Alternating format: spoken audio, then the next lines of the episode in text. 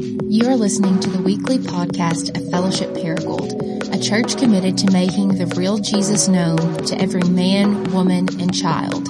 For more information about our church, please visit us at www.fellowshipparagould.com. Thank you, brother. Thank you so much. Good morning. Good morning. Oh, it is so great to be with you this Lord's Day morning, the very last Lord's Day of 2018. Amen. Yes. And if you're one of the fortunate few who have not had to meet me yet, allow me to introduce myself. My name is Robert Piercy. I'm 38 years old, which in this church apparently makes me old. I'm the senior staff member now. I'm a lifelong resident of the Friendly City. And if you look at the screens, I'm going to put an amazing picture up there. That is not my family. It's just a picture of them. They're actually sitting right over there. My wife, Allison, is my high school sweetheart. We went to 2 proms together, got married right out of school. Did not listen to my parents. My oldest daughter, Addie, she is 17, a senior at Green County Tech. I have a son, Aiden, who's 15, a 10th grader. Andy is 13. She is in the 7th grade. And the little Ace is back there in Fellowship Kids. He's 5 years old in kindergarten. And I know what you're thinking already. You're looking at that picture. You're hearing that resume right there. And you're thinking, wow, I bet this guy's an expert at raising kids. In fact, I think the elders were thinking along the same lines when they hired me to oversee communications and families. But the truth of the matter is that oftentimes I feel completely inadequate, as Jared said. I feel overwhelmed as a parent and by the responsibility of parenting. In fact, to me, parenting would be a lot like folding a fitted sheet. Does anybody here know how to do that? No. Yeah. A great theologian, and we'll put his quote up there, Jim Gaffigan. He's not actually a theologian, he's a comedian and a Catholic, you know. But he says this, he says, every night before I get my 1 hour of sleep, I have the same thought. Well, that's a wrap on another day of acting like I know what I'm doing. I wish I were exaggerating, but I'm not. Most of the time I feel entirely unqualified to be a parent. And I call these times being awake. Maybe you can relate. This parenting thing is hard. So with that in mind, I would like to talk to you all about how you should raise your kids. It's really scary. It's really scary raising kids. The world is evolving really fast. Society changes really fast. When we were young, parents would worry about their kids smoking in the bathroom at school. And today, a Juul, most of you probably never even heard of that. It allows students to vape in class without their teacher even knowing it. You know what a Juul is? Yeah, it's a vape pen type thing. Looks like a little USB card. They can exhale it in their shirt. Pretty neat, huh? When we were young, Christian parents would worry about their teens having sex before marriage. But today's teens, they face issues on gender identity, or they have LGBTQ friends. When we were young, we heard of the occasional hormone-crazy teenage boy that would sneak a copy of his dad's Playboy magazine. But today, all a young man has to do is simply ask his teenage girlfriend for a naked picture of herself on her phone. Or maybe look up some pornography in the bathroom on his own phone. We have distracted driving today as a problem. We have cyberbullying, social media. The list goes on and on and on. The more I talk about it, I'm getting nervous. Just standing here, I'm getting anxious. The nature of kids has never changed. They've always been sinful. You know, I mean, like Psalm 51, like we're sinful from birth, right? From conception. But the means they now have to act on those sinful desires, they've never been more accessible. Boy, it makes it tough. So in all seriousness, I want to say that I stand here as a dad in desperate need of the grace of God. I'm on the journey with you. I am not, as Jared said, he was being very facetious. I'm not an expert by any means. I don't have it all figured out, but I am a fellow disciple of Jesus with you in the trenches.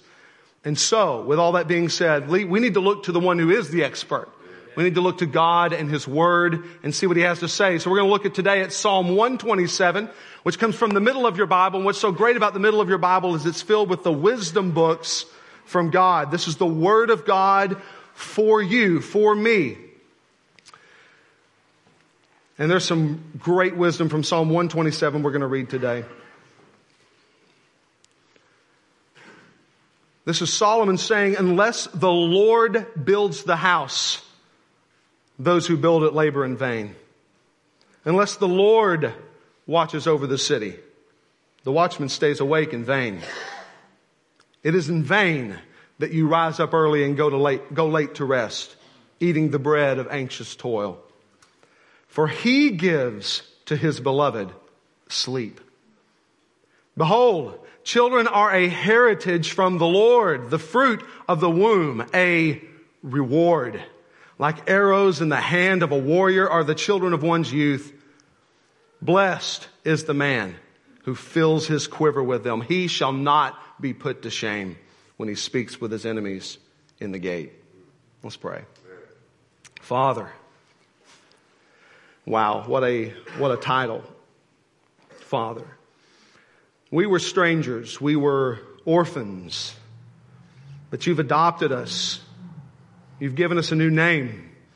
You've made us sons and daughters and co-heirs with Your Son, Christ.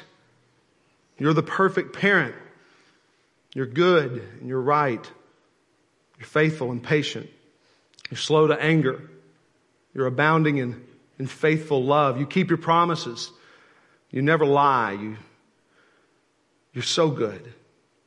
Teach us now from Your Word to be more like You. Help us, Father, to shepherd the hearts of our kids, to know You, that they might love You and enjoy You forever. In the name of Your perfect Son and our glorious King Jesus, we pray, amen. Amen. There are two truths that I want to pull out of Psalm 127 that are just staring us in the face. The first of which is that children are a blessing, not a burden. Now, the world would like to convince you that children are a burden, something to get in your way of climbing the ladder or seeing the world or living life on your terms. Children are expensive. Children are messy. They are difficult, like really difficult. They are needy, but they are not a burden. All children, and by that I mean all children, no matter their level of intelligence or their physical ability or lack thereof, regardless of whether they were planned or not, despite the ease or difficulty by which they came. All children are a blessing from God. The word reward used there in verse 3 is the same word that would have been used for what you receive from your employer at the end of the week. And who goes to the bank with that check in hand, muttering to himself, man, what a burden this check is to me. No. It's payday. You know what I'm saying? That's why I do what I do. It's a reward. Yeah. Children are a blessing in two ways. Number one, they're a blessing to parents. The first time that I held each of my four kids, God, what a blessing. I still have the video of the day that Allison called me at work and told me that she was going to the hospital and going to have a baby. And I took a video of myself talking to Addie, my oldest, telling her how excited I was. And I remember this hideously ugly thing in my arm. It was, she was covered in, it was really gross. I mean, she's covered in all kinds of stuff, discolored. I mean, she turned out beautiful, but I just remember the joy that I felt. You ever heard someone say, now there's a child only a parent can love, right? Like, but man, what a blessing. Or the way that my oldest daughter, speaking to her, she'd make us smile and still does today. When she would use this word, when she was little and first started to learn how to talk, we would say, "Love you, Addie." She'd say, "Wuddy." She couldn't say "love you." So still to this day we say "Wuddy." And then we would say to Addie, we'd say, "Wuddy, Addie," when she was little, and she'd say, "Too Wuddy." Isn't that sweet? Golly, just a blessing. Put her out there. No, I'm telling you, she loves this stuff. I'm telling you. Or the fact that our 13-year-old, Andy, she affords my wife and I a date night like once or twice a week by babysitting our 5-year-old. That is a blessing. Amen. You know what I'm saying? Or seeing the wonder of my youngest boy in my youngest boy's eyes when he rode in an airplane for the first time. He loves those things. Golly, what a blessing. I have a son now that can mow the yard. Praise God. What a blessing. Now, it's hard to get him to do it. But it's a lot easier than mowing it. My 3 oldest are working summer jobs. They actually have money of their own when they want to go out. You see this watch?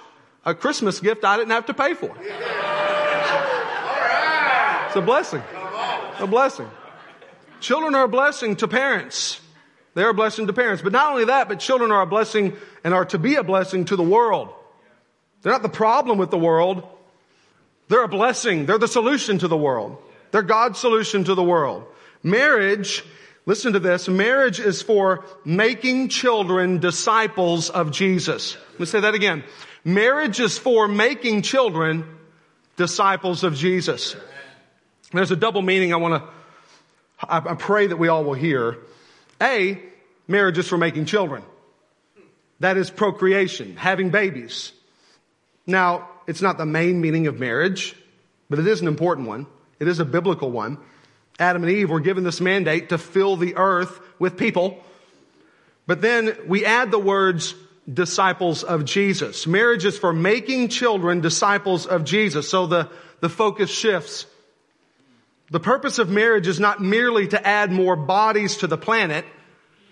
The point is to increase the number of worshipers of Jesus on the planet. So I want to speak to a moment, and Jared pointed this out earlier. I want to talk to those who either don't have children yet, or maybe you cannot have children, or maybe your children are grown and gone, and you're thinking, this is not for me.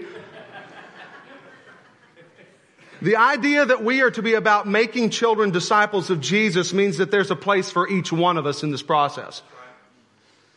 So when the focus of marriage becomes making children disciples of Jesus, the meaning of marriage in relation to children is not mainly make them, but make them disciples. And the latter can happen even if the former doesn't. Jesus said in Matthew 13, the kingdom of heaven is like a mustard seed. He said it's the smallest of the seeds, but when it's grown, it's larger than all the garden plants and becomes a tree so that the birds of the air come and make nests in its branches. Now, the kingdom of heaven, he's talking about worshipers of Jesus. And what disciples or worshipers of Jesus are like, they're like the small grain of seed that's planted in the ground and that grow and spread in such a way that when they're mature and they're grown, they are a blessing to the birds of the air who come and take shade in its branches that rest there. Here's the point, that everywhere Christianity spreads and everywhere that believers in Jesus, disciples of Jesus find themselves, that area is blessed for them to be there. That's why Solomon compares children to arrows in the hand of a warrior in verse 4. Our children are to be raised, trained, equipped, and sent out in such a way as to make a huge dent on the world for the glory of God. When we make children disciples of Jesus, Satan takes notice. The kingdom of God advances and the world benefits. So not only are they a reward like a paycheck, but verse 3 says they're a heritage, an inheritance. An inheritance, what's so great about it, it's an undeserved gift. It's something I didn't have to work for. It's the result of somebody else's work. I need an inheritance, amen? Unless the Lord builds the house, those who build it labor in vain. Ace, my son, my youngest, he regularly asks me, Dad, who built this? Did God build this or did the builders build it? We were driving home from Jonesboro yesterday. We get down on Wirt Street on my way to my house, and we're driving down the road, and Ace asks the same question. Dad, who built this road? Did God build this road or did the builders build it? Yes, Ace. Yes. He's real confused. You're probably confused. But yeah, I mean, like the builders had to do something, right? But if it weren't for the Lord, it wouldn't have got done. You know what I'm saying? It's the Lord who gives us strength. It's the Lord who makes things happen. It's God who blesses parents with children, and it's God who blesses the world with children who are disciples of Jesus. So, children are a blessing. They're not a burden. But on the flip side of that, we got to remember this second thing. Children are a gift, but not a God. There's a trap that's been set for parents here in Paragould. It's very well hidden. Very easy to miss. So don't miss this. Your children are a gift that have been given to you to disciple toward Jesus. They are not a God meant to replace Jesus. Children are not meant to be worshiped.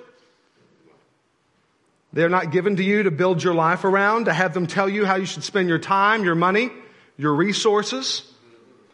They're not to be the ones that decide what church you go to or what you're supposed to do with your life.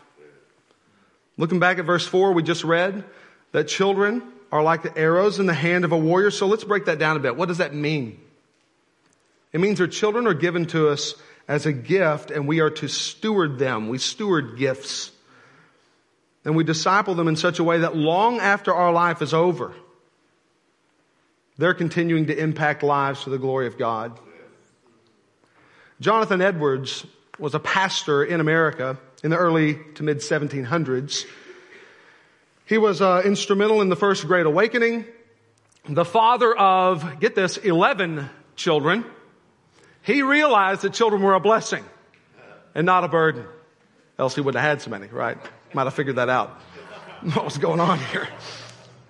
And by the way, if you're ever in the mood to feel like an utter failure as a parent, there's a good book you should read called Jonathan Edwards, A Life Well Lived by Dr. Alan Hedberg. Jonathan and Sarah Edwards were very intentional on how they parented. And as I read this book and see what they did with their kids and the intentionality they had with their kids, I'm thinking like, oh my goodness, I am failing. You know what I'm saying? They were so good. But what did they have to show for it?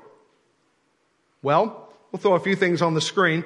They studied 1,000 of their descendants. Okay. They traced their descendants down to about 1,000 people, descendants of Jonathan and Sarah Edwards. And here's what they found. More than 100 lawyers and 30 judges. Yeah, I'm telling you. 13 college presidents, 100 more professors, 60 physicians, 100 clergymen, missionaries, and theological professors. 80 of them were elected to public office, including 3 mayors, 3 governors, several members of Congress, 3 senators, and 1 vice president. 60 of them attained prominence in authorship with 135 books to merit, 75 Army or Navy officers, and 1 leader of the U.S. Treasury. Now, how about that? They made an impact, did they not? And if you're anything like me, you hear this list and you think, boy, I need the grace of God. I am ruining my kids. Verses 1 and 2 remind us that unless the Lord builds the house, those who build it labor in vain. So if you're a parent with young kids, or you don't have kids yet, hear this. Things are not going to work out the way you think.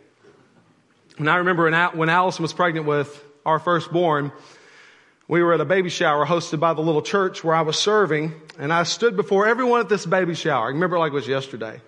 I thanked them for their support, and then I laid out why I was so thankful that we were having a baby, because this is exactly how it's going to be. You know, the world is going to be so thankful that we're raising children, because we're going to do it right, and this is what it's going to look like. And I laid it out. There's a quote It reminds me of me. That says, parenting was much easier when I was raising my non-existent children, hypothetically. So there's two essentials I want to give you that might be helpful to you if you are like me and feeling a lot of weight, a lot of frustration. I feel like a failure a lot. The first one is this, that Jesus is the only perfect son. Your children will not be perfect, and you should not expect them to be. In fact, this expectation will crush your kids, and it will leave you disappointed. When our kids sin, we discipline. But what is the end goal of discipline? What are we after? This is a big question. Are we after behavior modification or heart transformation? Now, if you're like me, usually it's behavior modification. Let's be honest. You know, I just want them to be quiet. I just want them to get along. I just want the people at the crossing on Sunday morning to see how good they are so they will think highly of me. That's what I want. I need Ace to quit running and yelling so loud so that the people at tamales won't think, what a horrible parent. You know why I know they think this? Because we were just saying the same thing the other day when we were eating out, weren't we? We were like, those people take that kid outside for crying out loud. So let's talk about Christian parenting just a second. I'm going to give you a little anecdotal story here, purely for hypothetically here, okay? Let's imagine there are two siblings. Let's name one of them Aiden and the other Andy, you know, just...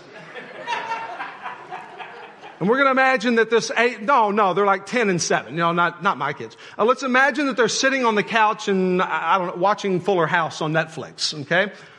When Aiden, the older one, realizes that his sister's leg is encroaching on his sacred cushion. And what he does is he reaches under and pinches her leg real hard.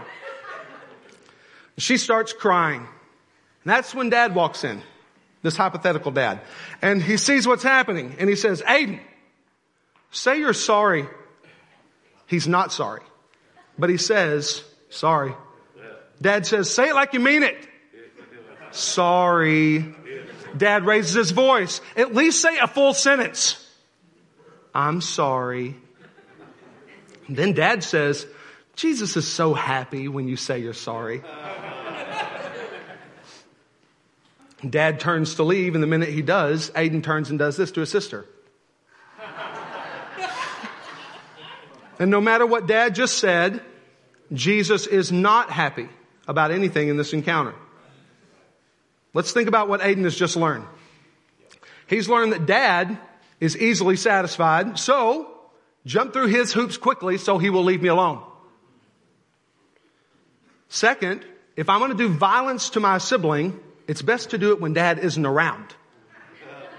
So whenever all I'm worried about, whenever my primary goal is to modify the behavior of my children, I'm teaching them inadvertently two things, to despise God and to sin smarter. So Aiden's learned to despise his dad and ultimately his heavenly father. And he's learned to be a smarter sinner. So the next time he doesn't get caught, he's learned to be a Pharisee, which is a religious person. Jesus said in Matthew 23, they were clean on the outside, but on the inside they're full of death and decay. By the way, what if our kids were the model kids? What if our kids were great in front of everybody? They dressed nice, they always cleaned up their room when they were told. What if our kids didn't say any cuss words, like ever, okay? What if they never vaped in school, or they never went to parties and things like that? What if they made straight A's? What if they go to college and they do a great job, they get a great career, and they have a beautiful wife and kids and all that, and everything looks great?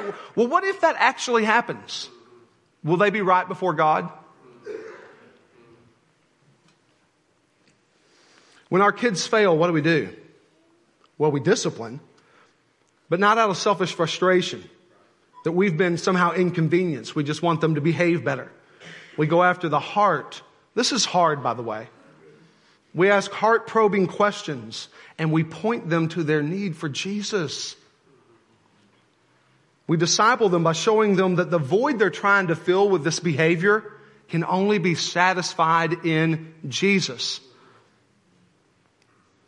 We got to model love and grace and patience, the same kind that God has for us in the face of our children's failure. And it's tough to control the flesh.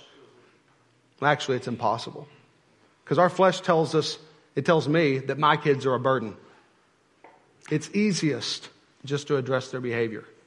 But God's interested in the heart. In Psalm 51, David is confessing his sin to God after he'd been caught in adultery and murder. I mean, just like horrible. And David is confessing before God. And at the end of that psalm, David said, "You don't delight in sacrifice or burnt offerings, or I would give it." It says, "The sacrifices of God are a broken and contrite heart." God's looking for the heart of your child. And that's what we need to be shepherding towards Jesus. But your children aren't going to be perfect. Jesus was the only perfect son. But number two, God, the Father, is the only perfect parent. And just as our kids are going to fail us, you are going to fail them as their parents. Jared gave a great anecdotal story. I didn't even ask you for permission on this, so I'll just ask for forgiveness now. But a couple of weeks ago, he gave this great anecdotal story. It stuck with me of parenting gone wrong. And I'm glad he shared it because I couldn't think of any personally. And, but he shared how he had gotten angry at his daughter for pouring an entire bottle of genuine maple syrup, not the cheap stuff I use, but the expensive stuff, on top of her pancakes, and how he got mad at her and like sent her off, you know. And then what I love about the story, by the way, this is how I usually do, okay? It's usually what I do. Knee-jerk stuff, yell real loud. But what I love about his story is what he did next. He said that he went to his daughter, Nora. He asked her for forgiveness, and he demonstrated his own need for Jesus. So you're going to fail as a parent, and your kids, especially at a young age, they need to hear you own it. And they need to see you model what repentance looks like. And I say especially at a young age, thanks to something Adam reminded me of recently, and that is that young kids will never look at a parent who's acting out in a sinful way and say, "Man, there is something wrong with him." No. They intuitively believe there must be something wrong with me. David Mathis, we'll put this quote on the screen. He's the executive director of Desiring God. And he says, "When I come down on them with all my adult emotional weight, they can be crushed so easily. But when I come down to them and stand with them in owning my own sin and recognizing my need for Jesus' ongoing rescue, then I'm not only modeling repentance before them, but I'm also living the authentic Christian life myself, rather than letting parenting be an excuse for hypocrisy." Our fear, my fear, of losing the moral high ground with my kids is usually what drives me to hide my own sin from my kids. I don't want to lose the moral high ground. But really what I'm doing is I'm trying to preserve my own image rather than protecting my kids. He goes on to say, "If I try to hide the chink in my armor, I don't protect them, but endanger them. I reinforce the myth that we can be good enough to garner God's favor." Boy, what a lie. So before we land the plane, I want to offer some encouragement, because this is heavy to me. But I want to offer some encouragement to all you failures out there. And that is that failing as a parent is going to put you in some pretty good company. Adam and Eve, the very first parents, their firstborn son killed their second son. David, a pretty godly man, his son Absalom tried to kill him and overthrow the throne. Mary and Joseph, they lost their 12-year-old savior of the world. So the Bible's full. The heroes of the Bible are full of failure as parents. So what do we do? I've got two things I think would be great if we just implement these two things into our life. Number one, we've got to relentlessly pursue the favor of God. Again, verses 1 and 2, they make it abundantly clear that what we do as parents matters, but what God does matters more. So we need to pray for our kids regularly. Because if the Lord doesn't do this, we're laboring in vain. Building a house, we're not raising kids. We're raising kids in vain. All that parenting, all the great books you're reading, it's all in vain if the Lord doesn't work on the hearts of those kids. Pray for them regularly. And then pray with your kids regularly. They need to hear you praying. Teach them how to do it. And teach your kids to pray. So relentlessly pursue the favor of God, but also put yourself and your kids in a community of fellow disciples. It's so true that parents are the primary agents that God uses to make disciples, but they can't do this alone.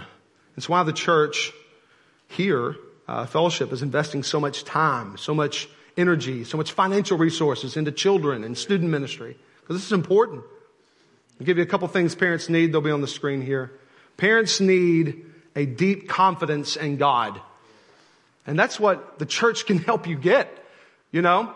Like rather than resting on your own strength, we gather together each week to be reminded that we need God. And not only do we need Him, but He is a God who's able to do what we can't do. We need a confidence in God. Parents need motivation to persevere year in and year out. We get tired.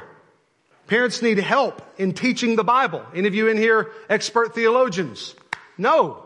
And sometimes like we avoid teaching the Bible to our kids because we feel like we don't know it well enough. And one of the great things about being a part of community is that your kids sit under not just your teaching, but the teaching of others. Parents need training with subjects and skills that they lack expertise in. I'm not able to, the world is changing so fast, I'm not able to even keep up with all this stuff. And we need help from one another. Parents need community and a reinforcement of truth and moral standards. They need solutions to tough problems raised by children. Parents need correction when others can see that something is wrong and they can't see it. Well, that's what a missional community or a DNA group is going to do for you. Parents need prayer. And boy, as a church, that's something we do often and for each other. So, we obviously need the Lord, we need His Word, we need His favor, and we need His church. So catch this.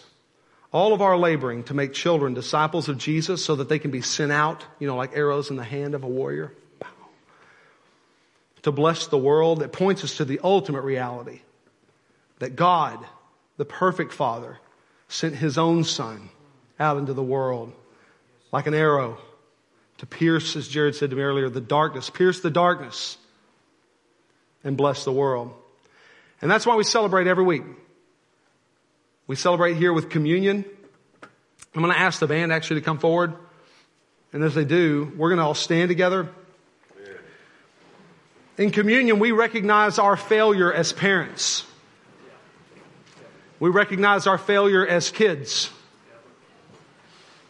As sons and daughters, and we recognize our need for Jesus. So at the communion table, we're reminded of our union with Christ, whose perfection totally and completely washes away our failure. We need Him. And so let's celebrate together today the perfect Father, the perfect Son. Let's pray together. Father, thank you so much for your word. Thank you for the wisdom you provide us. You don't just send us out here alone to figure all this stuff out. You give us wisdom. You give us favor.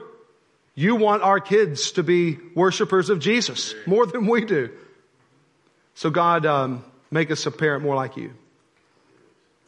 God, have your way with our children and equip us, help us to do what we need to do as parents. Thank you, Father, in Jesus' name. Amen.